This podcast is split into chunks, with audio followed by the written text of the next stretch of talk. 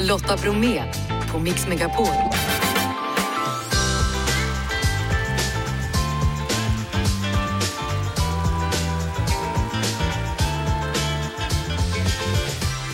Hallå där och varmt välkommen i vår tisdagsmix. Svenskarna slog rekord i givande under 2022 trots bistra tider. Önskereprisen idag är Tommy Nilsson, honom hör ni efter klockan 17. Polarpriset delas ut idag och Lisa Ekdahl är en av dem som ska hylla Angelique Kidjo, en av pristagarna. Detta och mer i dagens program, precis som alltid. Nu kör vi! idag som man då delar ut Polarpriset och populärmusikens vinnare idag då det är Angelique Kidjo. En av dem som ska sjunga för henne idag är Lisa Ekdahl och jag har förstått Lisa att du är väldigt förtjust i just Angelique Kidjo.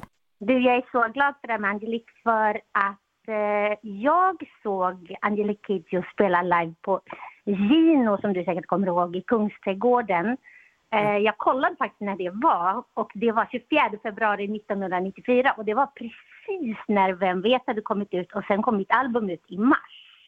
Så 94 såg jag Angelique Kidjo precis innan jag själv hade min, mitt genombrott och min debut.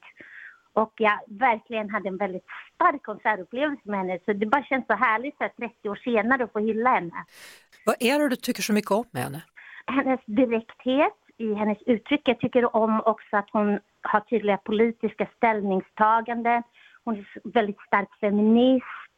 Hon är väldigt ja, men, rytmisk och hon hedrar sina egna rötter, vilket blir lite svårt. Hon har de här, för mig, Ja, jag har hört att det du ska sjunga ikväll då, det är hemligt, det ska bli en överraskning. Mm. Men har det varit mm. svårt att välja? När jag fick frågan från Polargänget så hade jag snabbt ett förslag och då nappade de på mitt förslag på en gång, så då var det läst.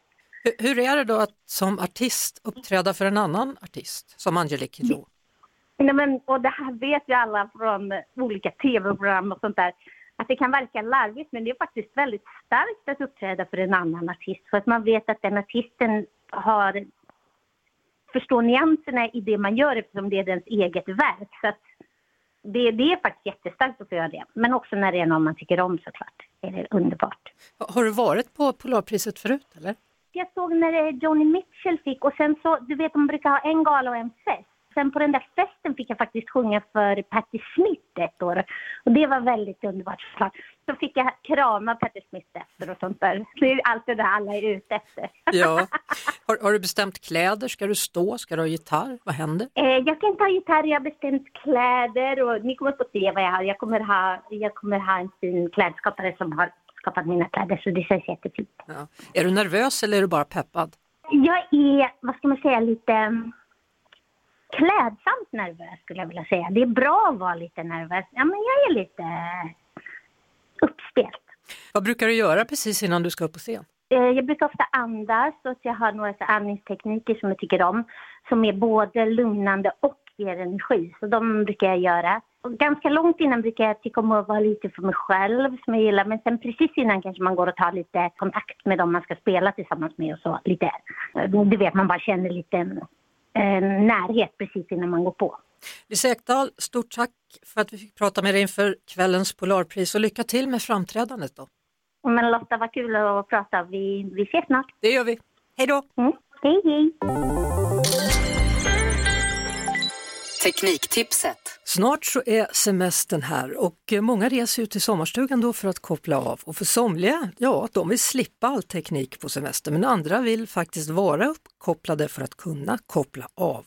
Till exempel vår teknikexpert, PC för allas konsumentredaktör Martin Appel och idag ska han tipsa om hur man kan få internet då i sommarstugan.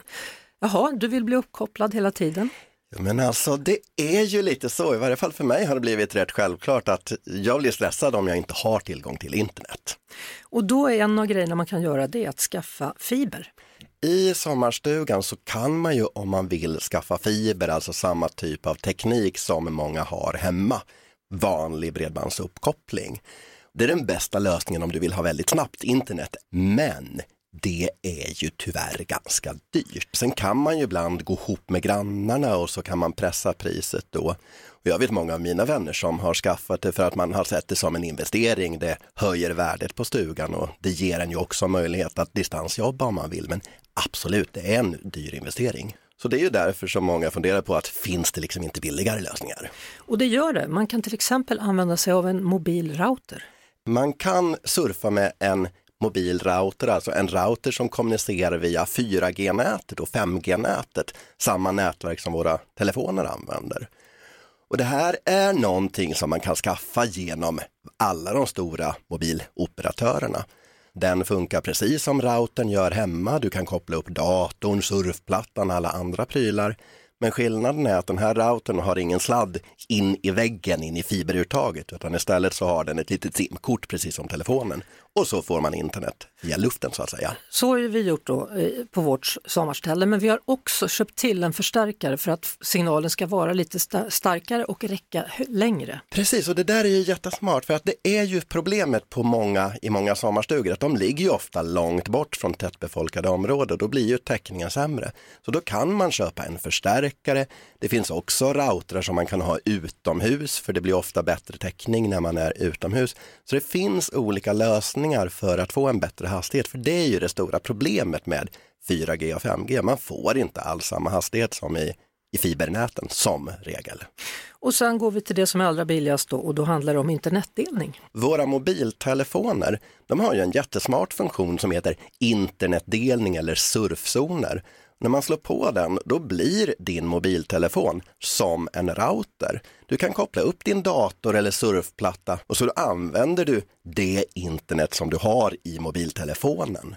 Och här är det då viktigt att man vet vad man har för abonnemang, annars kan det här bli dyrt. En del av de abonnemang vi har, framförallt om man har ett som är ganska billigt, har ju bara ett antal gigabyte i förbrukning per månad. Och tittar man mycket på film eller streamingtjänster via sin dator, då tar de här data man har slut väldigt snabbt. Så där kan det ju vara en idé att titta på ett abonnemang med obegränsade data om man ska använda det så här. Bra tips då för internet i sommarstugan 2023. Skaffa fiber, alternativ använd en mobilrouter eller alternativ 3, internetdelning. Precis. Stort tack för denna gång Martin Appel och nästa vecka då ska vi prata om saker som dödar mygg. Härligt! Lotta Bromé på Mix Megapol. Hur bryter man dåliga vanor? Ja, kanske väljer man att lägga pengarna på bra saker istället för dåliga. I en rapport som släpptes nyligen så framgår det att svenskarna varit givmilda år 2022. Med mig nu giva Sveriges generalsekreterare Charlotte Ryd. Välkommen till Mix Megapol. Tack så mycket. Ja, hur mycket ökade egentligen givandet från 2021 till 2022? Ja, det ökade med rekordmycket, nämligen drygt 3 miljarder, så vi landade på 13,1 miljarder kronor i gåvor och bidrag. Vad är det som har gjort att det här var möjligt? På ett sätt är det ju sorgligt kan man ju säga då eftersom det handlar om invasionen av Ukraina. Ehm, förra våren när det här hände så mobiliserade ju svenskarna rakt över alla, både åldrar och eh, hela Sverige, men även företag. Så vi har sett ett enormt givande både från allmänheten och från företagen. Kan man se det återspeglas också i vilka organisationer som har ökat sin insamling? Absolut, så att de organisationer som på något sätt har arbetat eller arbetar nu i Ukraina har ju eh, också varit de som har tagit emot mest gåvor.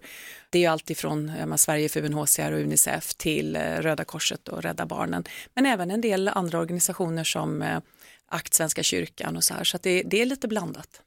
Det är ju också så att man faktiskt kan få dra av det som man har givit. Jag vet inte om alla har koll på det, för det har varit lite fram och tillbaka. Exakt, ja men kul att ni har koll på det, för det är inte så många som har det. Man kan nämligen få skattereduktion för gåvor och det betyder att man måste ge minst 200 kronor varje tillfälle och man måste ge minst 2000. Så alla som har gjort det 2022 får då eh, skattereduktion eh, med 25 procent. Så det betyder att man kan faktiskt ge lite mer då för samma kostnad. Så det är en väldigt bra idé. Eh, vad tänker du då? Nu är vi i en lågkonjunktur. Det har varit inflation, mat har blivit dyrare även om det har gått ner 0, någonting procent. Mm. Tänker du att nej, i år får vi nog inte ett lika bra givande resultat? Eller? men det är där den stora oron är och det har det ju varit ända sedan i höstas när man liksom började se genomslaget av både elpriser och inflationen, höjda räntor och så här. Och vi har nog fortfarande inte riktigt sett eh, den fulla effekten utav framförallt räntehöjningar och så. Så det är klart att det finns en väldigt stor oro.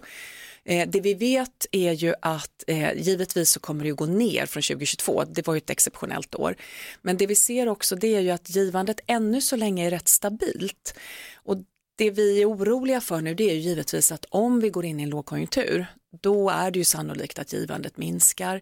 Men å andra sidan då så ser vi fortfarande inte att det har skett. Så det betyder ju att de som ger, liksom, uppenbarligen så avstår man andra saker först och det är ju fantastiskt. Om du avslutningsvis då, Charlotte Ryd, generalsekreterare på Giva Sverige, vill uppmana våra lyssnare, vad vill du säga? Ja men då vill jag säga att våga ge, även om du aldrig har gett. Vi har ganska många i Sverige som inte ger och det kan ju vara alla möjliga skäl till det. Men tänk efter, är det någonting jag verkligen så här, bryr mig om? Det kan vara lokalt, det kan vara internationellt, det spelar inte så stor roll. Men engagera dig, ge en gåva och den behöver inte vara så stor. Det går att bara ge sin pant när du är i matbutiken. Tack så mycket Charlotte Ryd, generalsekreterare på Giva Sverige. Du lyssnar på Lotta Bromé på Mix Megapol. Hörrni, häromdagen så hade jag ett Facetime-samtal med Carré, ni vet Cha-Cha-Cha-mannen eller Hulken som vi valde att kalla honom när vi träffade honom första gången. Tvåa blev han i Eurovision, något som har upprört många finska personer, men inte honom. Han är hur glad som helst, eller hur Carré?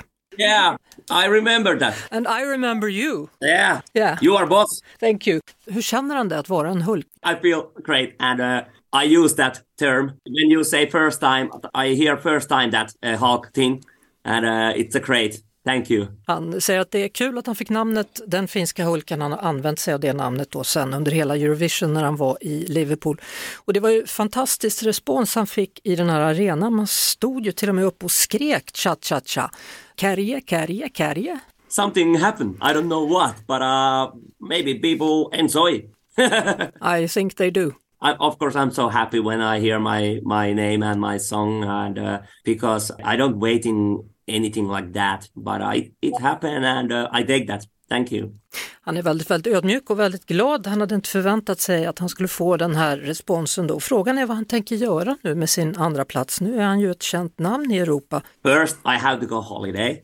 I have to, you know, relax and uh, loading. And uh, after that, I have many gigs in Finland, and uh, we have to thinking if we can do some European tour. But uh, we're already booking all my day. You know, uh, I don't have time now, but uh, I think we have to check what we can do because I want to go European and uh, show my all performance and uh, my other songs. And uh, I hope we can do that someday. Självklart så ska han ha lite semester nu. Han känner att han behöver koppla av ett tag och sen så har han fullt upp då med att turnera i Finland. Men han märker också av att europeiska publiken vill ha honom.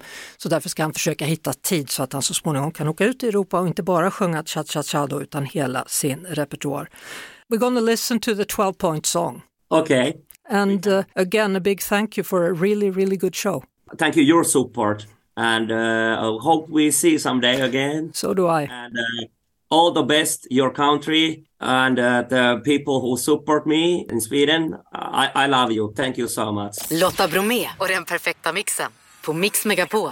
Six Feet Under med Smash Into Pieces som ju kom på en hedrande bronsplats vad gällde årets Melodifestival. Och när vi ändå pratar om Melodifestivalen då, Tommy Nilsson är ju vår gäst och han vann ju faktiskt Melodifestivalen en gång i tiden med en dag. Något som han minns. Det var ganska roligt ändå ju. Eh, om jag tar det första då, 89, då jag faktiskt fick vinna. Så var det ju, det var kul att vara med i Globen där. Det var ju första året som, som eh, Globen hade byggt så det skulle eh, Mello hade legat lite i träda sådär och man skulle då få igång det igen och så ville man flytta in i Globen och det skulle bli stort och sådär. Så det, var, det var ganska mycket etablerade artister som var med återigen då så att säga. Och, uh, ja, men det var kul. Sen har jag varit med två gånger till faktiskt. Och Ja, med något sämre resultat men har du gjort Been there, done that? Är du klar med Melodifestivalen? ja, eh, jag, jag tycker man ser det tydligare för varje år att man kommer längre och längre ifrån. Du, sist vi talades vid, det var på telefon eh, och då hade du precis blivit pappa och gammelmorfar samma år. Ja, Hur går sånt till? Jag vet faktiskt inte hur det gick till. Eh, nej, men, eh, ja, men det är fantastiskt. Och eh, nu är vår lilla dotter tio månader. Och eh, jag har varit hemma i stort sett hela tiden. Eh, pappaledig. eh, för första gången egentligen pappaledig på riktigt så att säga. Alltså ringa Försäkringskassan och hela, hela grejen. Och det har varit eh, magiskt och jättejobbigt. Men du måste ju ändå ha kunnat byta blöjor och sånt. Ja, du har ändå, ja. du har ändå sex barn. Ja, ja, oh ja. Ja. Nej, men det är inga problem. Så. Men, men eh, eh, att ha liksom hela ansvaret hela tiden, så att säga, det, det är skillnad. Det, det är klart det är det. Hur, hur var det de andra gångerna då? Nej, men jag, jag, det är klart att jag har varit ledig och tagit hand om barnen och sådär. Men som musiker, artist är man ganska mycket ledig och, och kanske inte haft någon behov av att liksom eh, ta ut pappa föräldrapenning och, och hela det här. Utan det har funkat ändå. Ibland kanske man har varit egotrippad och, och inte tagit fullt ansvar också ska jag vara ärlig och säga. Men, men eh, den här gången så Linda, min tjej, då, hon eh, jobbar på teater och, och det är lite hennes tur på något sätt. Och, För, för ditt första barn, då bodde du i Frankrike men barnet var i Sverige om jag det Ja, rätt. det, vi träffades, eller vi missade varandra. Jag missade henne, ska Ja. jag säga. Första tre, fyra åren så träffades vi inte så mycket. Och det tog, eh, det tog ganska lång tid att, hitta tillbaka till det där. Eh, Även i vuxen ålder så, eh, så har vi haft diskussioner och man har fått sig några skopor här och där, liksom, att man inte var närvarande och sådär. Men det är ju fullt rättvist. Hur gjorde du och, och din nu vuxna dotter? Hur gjorde Mm. ni för att lappa ihop det här som inte fanns? Hur, hur gammal var du när du blev pappa? Då? Det var 19. Ja. Ja, 1920 där. Alltså det är ju det är många Samtal. långa nätter ja, av eh, gråt och tandagnissel. Eh, eh, och eh, självrannsakan. Och, och sen också verkligen bestämma att nej, nu måste vi gå vidare. Liksom. Men, men framförallt att lyssna och försöka att eh, förstå vad, vad förlusten har varit liksom för henne och hur det har varit för henne. Sådär. Och det är inte alltid lätt. Det är inte. Vi är mitt uppe i ett samtal mellan Tommy och mig och då hyllar han bland annat kärleken, musikalstjärnan Linda Olsson. Hon har betytt hur mycket som helst för honom. Hon har betytt jättemycket. Vi träffades för, om det är 12 år sedan nu tror jag var. 13, hon får stryk när jag kom hem. Men, nej, men jag var ganska, ganska trasig när vi träffades. Och, eh, gått igenom en skilsmässa. Och, jag visste väl inte riktigt vad jag skulle göra med karriär och sådär heller. Det var lite, nej, det var lite, jag var lite vilsen då. Och, eh, så hon dansade in där och, eh, med, med en otrolig positiv energi och kraft och, och eh, rensa, jag, var, jag var tvungen att rensa upp helt enkelt. Och eh, fördelen med att träffa någon ny ibland är att man kan sudda bakåt som jag brukar säga och, då, och börja om liksom. Jag tog tag i min eh, mitt drickande till exempel. Jag hade lite jobbigt med alkohol ett tag och då eh, förstod jag att ska det här fungera så kan jag inte hålla på så. Utan, eh, Alltså, kallade du dig själv för alkoholist eller var det bara att Ja. du... Ja. eh, jag gick på möten på A och sådär. Och, Måste man komma så långt så att man säger de orden högt? Ja, det- jag det är en tror jag. alkoholist. För att... Alltså insikten är ju nummer ett och ofta väldigt, då har man kommit väldigt långt alltså, i tillfrisknande. Om man kan erkänna för sig själv och, och, och för andra att eh, jag, har, jag har problem med det här liksom, och jag måste ha hjälp. Men det gick ganska, när jag väl bestämde mig, och det, så brukar det vara med mig. Jag, när jag bestämmer mig så går det ganska fort ändå. Den perioden i mitt liv när jag träffade henne och bestämde mig för att försöka förändra mitt beteende och mitt liv så, så hände det ju massor. Alltså, eh, jag, tror inte jag, hade haft, jag tror inte att jag hade haft min karriär kvar på samma sätt om jag hade fortsatt att dricka. Jag, eh, jag ska inte säga att jag hade supit ihjäl mig men, men jag hade inte mått bra. Liksom. Mm. Eh, jag har fått mycket mer energi, lust att göra saker.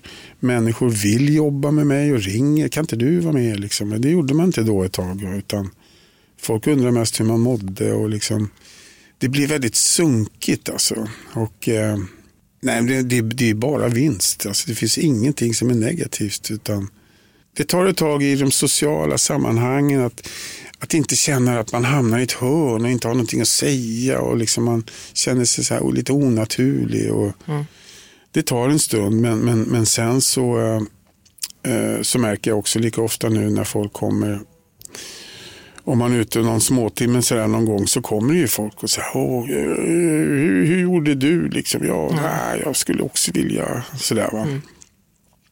Eh, nej men det är bara vinst. Liksom. Eh, Skönt. Ja, jag mår faktiskt jättebra av det idag. Jag, jag, är- jag är på, det är också så här klyschor man slänger med, men jag är på en jättebra plats i livet och, och jag, tror att, eh, jag tror att jag har det bästa framför mig eh, faktiskt. Och det, det handlar om att omdefiniera ordet framgång. Liksom, vad är det egentligen? Så där? Och när man var yngre då kanske man ville ligga etta på någon lista. Liksom, men för mig idag så är det framgång det är att skriva en fin låt eller göra en fin konsert eller Eller vara hemma med barn. vara hemma med barn eh, naturligtvis. Eh, men liksom, det, behöver inte vara, det behöver inte vara framgång som, som ska liksom synas överallt utan det, det sker ju inuti en också.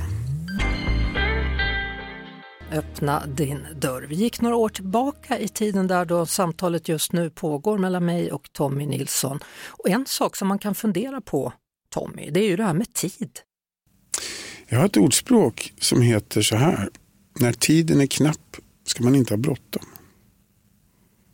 Klokt. Och faktum är att det formar lite grann de närmaste åren här nu. För att det jag menar med det, det är att när tiden är knapp då ska man inte ha bråttom, då ska man vara noga.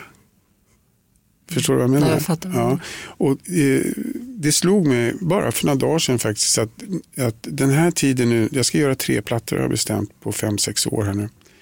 Och eh, det är tid för mig att vara noga.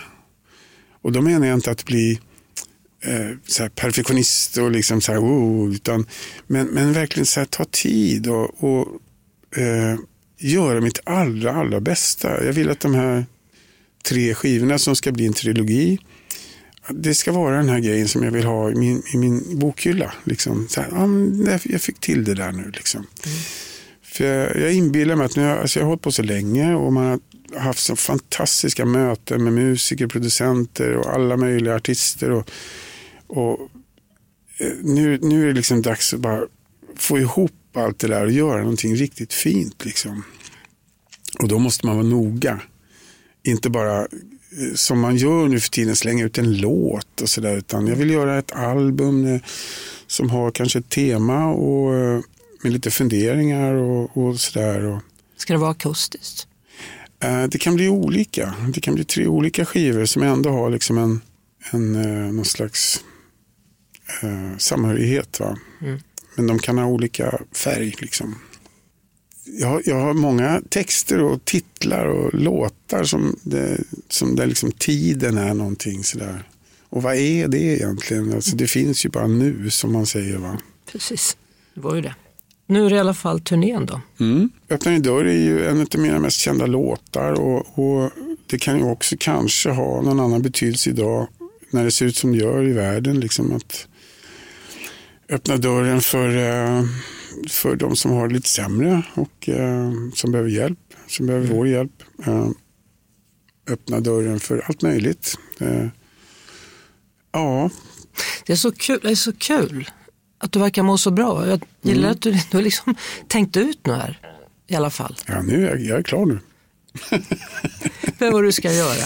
Ja, men, är Ja, det bra jo. eller är det dåligt? Sätter det en bra press på dig eller sätter det en...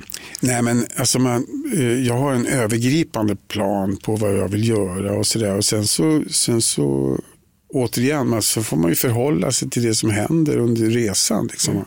Och inte glömma bort resan förstås. Utan, eh, men jag, eh, nej, men jag känner att jag vill eh, ta, mig, ta mig lite själv på mer allvar kanske. Eh, och, och vara lite mer noga som sagt med vad jag gör och vad jag skriver och vad jag släpper och sådär. Och vad jag säger också ibland kanske. Så. Ja. Stort tack för ett snack. Tack, fin pratstund. Detsamma. Tack Tommy Nilsson. Tack. I början av juni så går spårvagns-EM av stapeln i Rumänien och över 20 länder deltar. Sverige representeras av en duo bestående av Lise Fuchs och Fredrik Forsberg. Och ambitionen är att komma så högt som möjligt men konkurrensen i år, ja den är hård. Eh, Med oss nu Lise Fuchs, välkommen! Tack så mycket.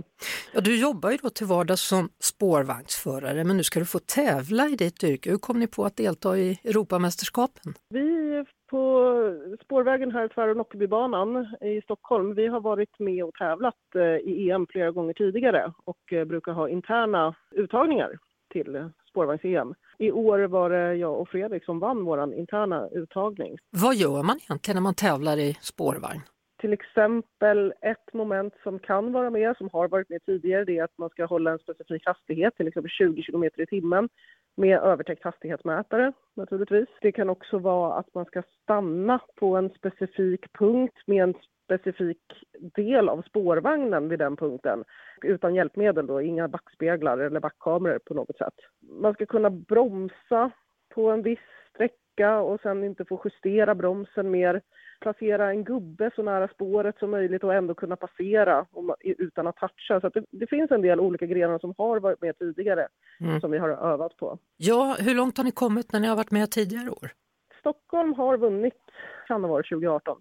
Förra året kom vi fyra. En av de tävlande i Stockholmslaget blev också utsedd till EMs bästa förare också. Då. Så han fick individuellt högst poäng även om det är en lagtävling. Hur tränar man då inför ett EM i spårvagnskörning?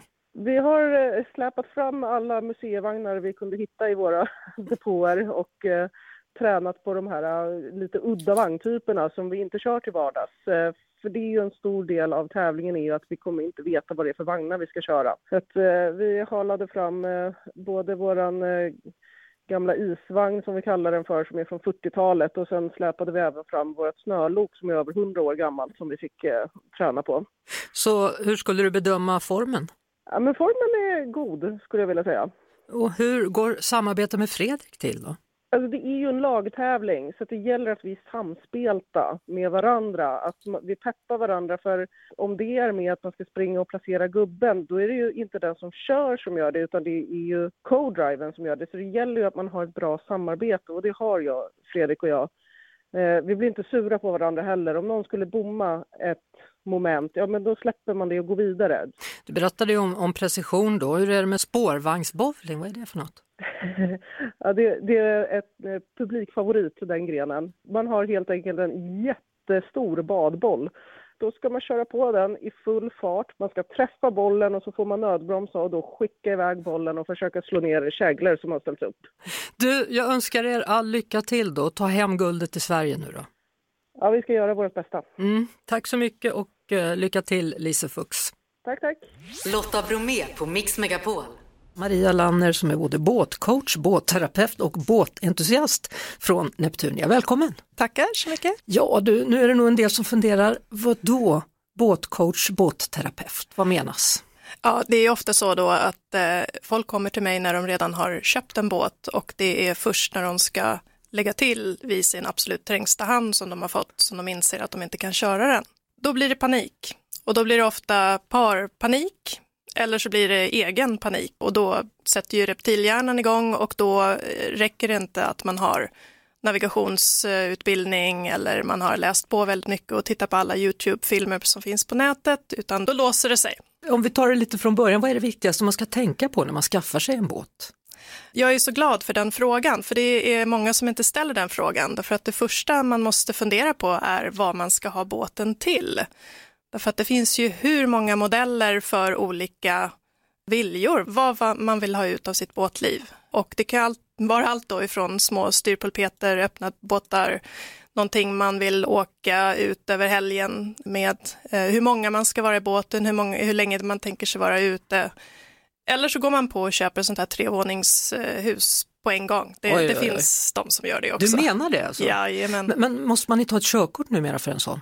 Alltså är båten under 12 meter lång så behöver du faktiskt ingen nautisk utbildning överhuvudtaget. Utan de kan åka omkring och krocka med alla, allt och alla då? Ja, det kan de ja. och det gör de. ja. Eh, är det viktigt att man kan lika mycket som sin partner när man sätter sig i en båt? Nej, absolut inte och det är sällan så. Båda kan lika lite båda två, men sen så är det då vissa sociala beteendemönster som gör att en viss eh, person, eller inte person, men, men vissa då tar gärna över eh, och sätter sig bakom ratten automatiskt. Mm. Jag vet att jag har varit på, på en segelbåt några gånger, eh, bland annat med en kille då som tyckte att han var en av Sveriges bästa alltså segel, seglare faktiskt. Och eh, det tog slut på bensin och vi fick ligga där och vad det nu var, försöka få ut luft ur tanken och allt vad det var. Han sa det är absolut inte bensinstopp. Och så slutade alltihopa med att han ställde mig längst fram på den här segelbåten och vi får rakt in i hamnen i Vaxholm. Det är ganska trångt där, det är inte så kul att sitta längst fram då kan jag säga. Nej, Nej. och det, det, du är inte ensam, det händer hela tiden. Jag ja. känner igen det där. Så, så om man inte kan det här, knopar, tampar, är det mm. viktigt att man ska kunna det? Det är det jag är ute lite efter, att man ja. har samma språk måste man väl ändå prata, eller? Absolut. Eh, om inte annat så ska det börja med att du har ungefär samma vilja. Eh, vad vill du ha segelbåten eller motorbåten till? Och sen är det självklart att eh, alltså någon form av grundläggande utbildning när det gäller navigation och knopar, alltså rent sjövett jag är mitt uppe i ett samtal med båtterapeuten, båtentusiasten och så vidare, Maria Lanner. Och man undrar ju vad gör egentligen en båtterapeut? Alltså min uppgift är att skapa eh, harmoni på sjön eller inom båtlivet. Och eh, att vara den här eh, mentala flytvästen som eh, ingen tänker på att ta med i båtsammanhang överhuvudtaget. Vad är det vanligaste felet som, som vanliga som par gör? Alltså det vanligaste felet är att eh, de båda har lite fel referensramar när de kliver i en båt. Bland annat så är det så att om du sitter i en motorbåt som är ganska vindkänslig och den har en ratt eh, och ratten sitter oftast eh, på höger sida och du har även ett reglage som sitter i högerhanden och det betyder att du har ett muskelminne med dig i båten som faktiskt kommer ifrån bil och då tror också hjärnan att du ska få samma effekt tillbaka. När du gör på ett visst sätt i båten så tror du att den ska reagera precis som den gör när du kör bil. Och när det då inte gör det, då sätter reptilhjärnan igång. Och det är då par bland annat börjar kommunicera bara med känslor. Hur brukar du hjälpa människor som hör av sig? Då?